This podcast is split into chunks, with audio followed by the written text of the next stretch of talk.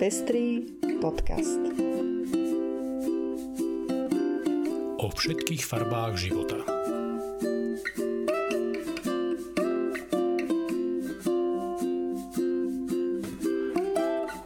Vítame vás pri 44. vydaní Pestrých správ. Toto sú informácie, ktoré prinášame. Diskusia o zákaze konverznej terapie v Británii pokračuje. Katolická cirkev v Nemecku požehnáva páry rovnakého pohľavia. Česká republika smeruje k zrušeniu prípony OVA. Americkí evanielici si do biskupskej funkcie zvolili transrodovú osobu. Iránska rodina spáchala vraždu z octi na svojom homosexuálnom príbuznom. Vatikán v súvislosti s pedofíliou potrestal už štvrtého biskupa. Ja som Lucia Plaváková. A ja som Ondrej Prostredník. Nájdete nás aj na portáli Patreon. Ďakujeme, že viacerí z vás nás už podporujete a tešíme sa, že vám záleží na šírení osvety v oblasti ľudských práv a ochrany menšín. Ak sa chcete pridať k našim podporovateľom, nájdete si náš profil na patreon.com. Srdečná vďaka a príjemné počúvanie. V Veľkej Británii pokračuje diskusia o zákaze konverznej terapie. Ešte v roku 2018 vláda Terezy May prislúbila ukončenie týchto nehumánnych praktík ako súčasť svojho plánu na podporu rovnosti LGBT ľudí. Minulé leto premiér Boris Johnson deklaroval, že v týchto plánoch bude pokračovať. V marci tohto roka však tri osoby opustili vládnu poradenskú skupinu pre LGBT ľudí s tým, že kritizovali veľmi pomalý proces zmien. Medzičasom už Severné Írsko prijalo výzvu k zákazu konverzných terapií vo všetkých jej formách. Vláda však deklarovala, že pred zmenou zákonov budú ešte v Anglicku a Velse prebiehať konzultácie, ktoré majú zabezpečiť, aby zákaz nemal neželané dôsledky, aby zdravotnícky personál, náboženskí lídry, učitelia a učiteľky a rodičia mohli naďalej viesť otvorené a úprimné konverzácie. Neviem celkom, aké konverzácie by mohli kolidovať so zákazom konverznej terapie, jedine ak také, ktorých cieľom je naozaj manipulovať ľudí k zmene sexuálnej orientácie, ale verím, že britská vláda nakoniec zospeje k tomuto zákazu, ktorý by mal patriť medzi základné ľudskoprávne štandardy demokratických krajín. Treba pochváliť a podporiť aj prísľub britskej vlády, že bude poskytovať finančnú podporu, aby preživší konverznej terapie dostali pomoc, ktorú v dôsledku tejto ničivej skúsenosti potrebujú. Láska víťazí. Pod týmto motom sa po celom Nemecku v tieto dni konajú bohoslužby s požehnaním pre páry rovnakého pohlavia a nie len pre ne. Duchovní rôznych konfesí sa takto rozhodli reagovať na nedávne posolstvo z Vatikánu, ktorým prakticky došlo k zákazu požehnávania párov rovnakého pohľavia v katolickej cirkvi. Pre zlú pandemickú situáciu sú mnohé bohoslužby prístupné aj online. Nielen v Nemecku už táto iniciatíva vyvoláva diskusie a bude zaujímavé, aké to bude mať následky najmä v rímskokatolíckej cirkvi. Je zrejmé, že marcové stanovisko kongregácie pre náuku viery bolo hodenou rukavicou do boja. V Nemecku totiž stále intenzívne prebieha tzv. synodálna cesta, ktorú tamojší katolíci využívajú na modernizáciu cirkvy. Je pozitívne, že aj mnohí katolíckí biskupy v Nemecku sa nepoddávajú Vatikánu a stoja za svojimi duchovnými, ktorí sa rozhodli dávať požehnania párom rovnakého pohľavia. Nám len zostáva dúfať, že raz aj na Slovensku láska zvíťazí a duchovní nebudú zatracovaní za akúkoľvek podporu LGBT plus veriacim. Jednou z lastovičiek v slovenskom prostredí je už druhá ekumenická bohoslužba pri príležitosti Medzinárodného dňa proti homofóbii, bifóbii a transfóbii, ktorá sa v nedelu konala vo Veľkom evangelickom kostole v Bratislave. Českej republike predložila splnomocníkyňa vlády pre ľudské práva Helena Válková návrh, ktorý by ženám v Česku umožnil požiadať o zápis svojho priezviska bez prípony OVA, vrátane detí. Na tomto návrhu spolupracovala s pirátskym poslancom Ondřejom Profantom, ktorý v parlamente predložil aj návrh na odstránenie kolónky o pohlavy z občianských preukazov, o ktorom sme už v pestrých správach informovali. Nechajme voľnú slobodnú voľbu všetkým, ktorí chcú mať priezvisko neprechýlené, zdôvodnila návrh Válková. Pripomenula tiež zaujímavú skutočnosť, že do roku 1945 ženy priezviska prechylovať nemuseli. Takže nie je pravda, že je to tak odjak živa, ako sa často na obhajobu prechylovania používa. Ženy majú pre voľbu spôsobu uvádzania priezviska svoje vlastné subjektívne dôvody, ktorých závažnosť by nemal posudzovať štát a nemal by klásť nelegitímne prekážky pre realizáciu slobodnej voľby vo vzťahu k výberu spôsobu zapísania priezviska žien. Uvádza sa v písomnom odôvodnení návrhu. S tým sa dá len súhlasiť.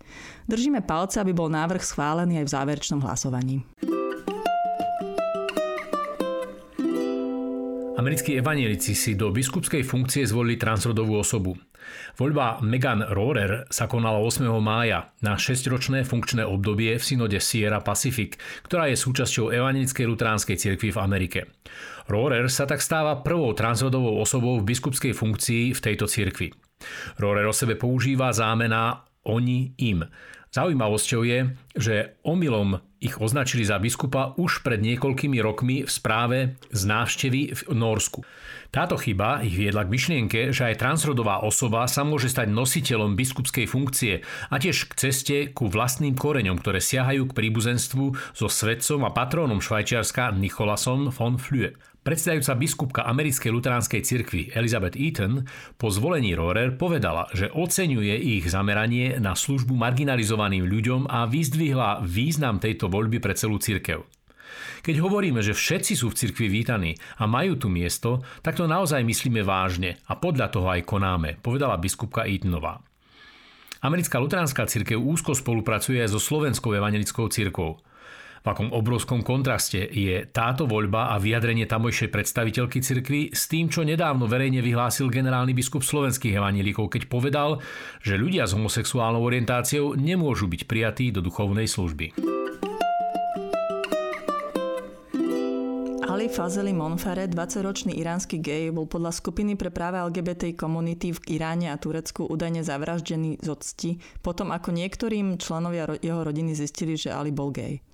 Ali požiadal o výnimku z povinnej vojenskej služby, aby mohol opustiť krajinu a presťahovať sa do Turecka, aby žil svojho blízkeho priateľa Agila Bajata.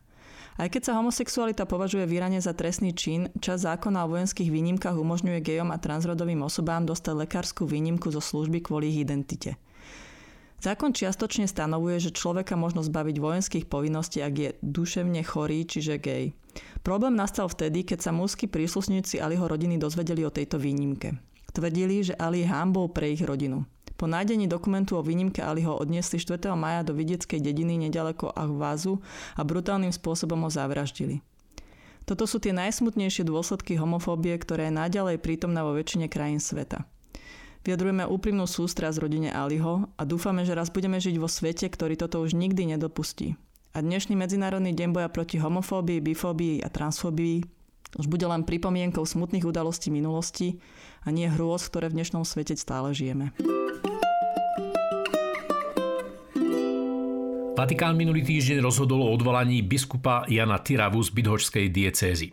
Je to už štvrtý poľský biskup, ktorého Svetá stolica v poslednej dobe potrestala za vedomé zakrývanie pedofilných škandálov katolických kňazov v Poľsku alebo za napomáhanie pri ich trestnej činnosti. Tresty prišli potom, čo do Varšavy v júli 2019 prišiel arcibiskup Charles Sikluna ako splnomocnenec Vatikánu pre boj s pedofíliou v radoch katolíckej cirkvi.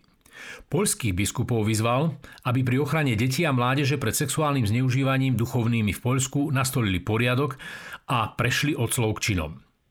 Keď sa dlho nič nedialo, Vatikán otvoril kanonické vyšetrovanie. Na základe vlastných zistení medzičasom dvoch biskupov odvolal z funkcie a ďalším dvom emeritným biskupom, ktorí už žiadne funkcie nezastávali, zakázal pobyt v mieste, kde sa dopúšťali pedofilných činov. Nariadil im tiež zaplatiť vysoké pokuty, určené na kompenzáciu obetiam pedofílie zo strany poľských katolických duchovných.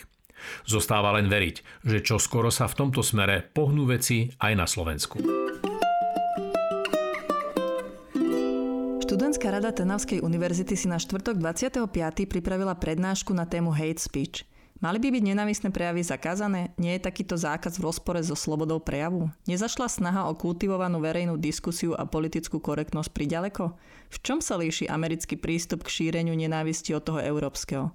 Kde v tejto debate stoja liberáli a konzervatívci? Je cancel culture hrozbou pre slobodu slova? Na tieto otázky bude vo svojej prednáške odpovedať docent Marek Káčer. Ak vás téma zaujíma, pripojiť sa môžete vo štvrtok 20. mája o 17.00. Viac informácií nájdete vo facebookovom evente Hate Speech prednáška. S uvoľňovaním protipandemických opatrení sa postupne otvárajú aj divadlá. Mestské divadlo Žilina pozýva na predstavenie Triky, Fet a Makači. Je to ich prvé predstavenie po 5-mesačnej pauze. Ponúkajú dve predstavenia v stredu 19. mája a vo štvrtok 20. mája vždy o 19. hodine. Je to gangsterská komédia o peniazoch, diere v stene a svojráznych chlapíkoch s nevyberaným slovníkom. A to je už všetko z dnešného vydania Pestrých správ. Do počutia o týždeň.